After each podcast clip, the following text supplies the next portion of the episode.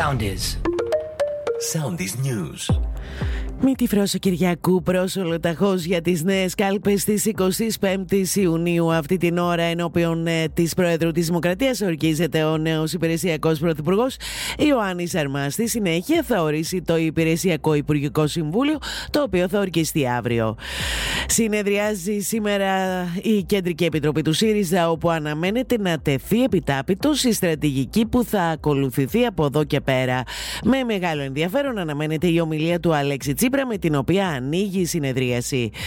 Μια νέα κυβέρνηση της Νέας Δημοκρατίας σημαίνει ότι θα υπάρξει συνέχεια στη δημοσιονομική και οικονομική πολιτική και ως εκ τούτου είναι κάτι θετικό για το αξιόχρεο της Ελλάδας, εκτιμά ο οίκος αξιολόγησης τη.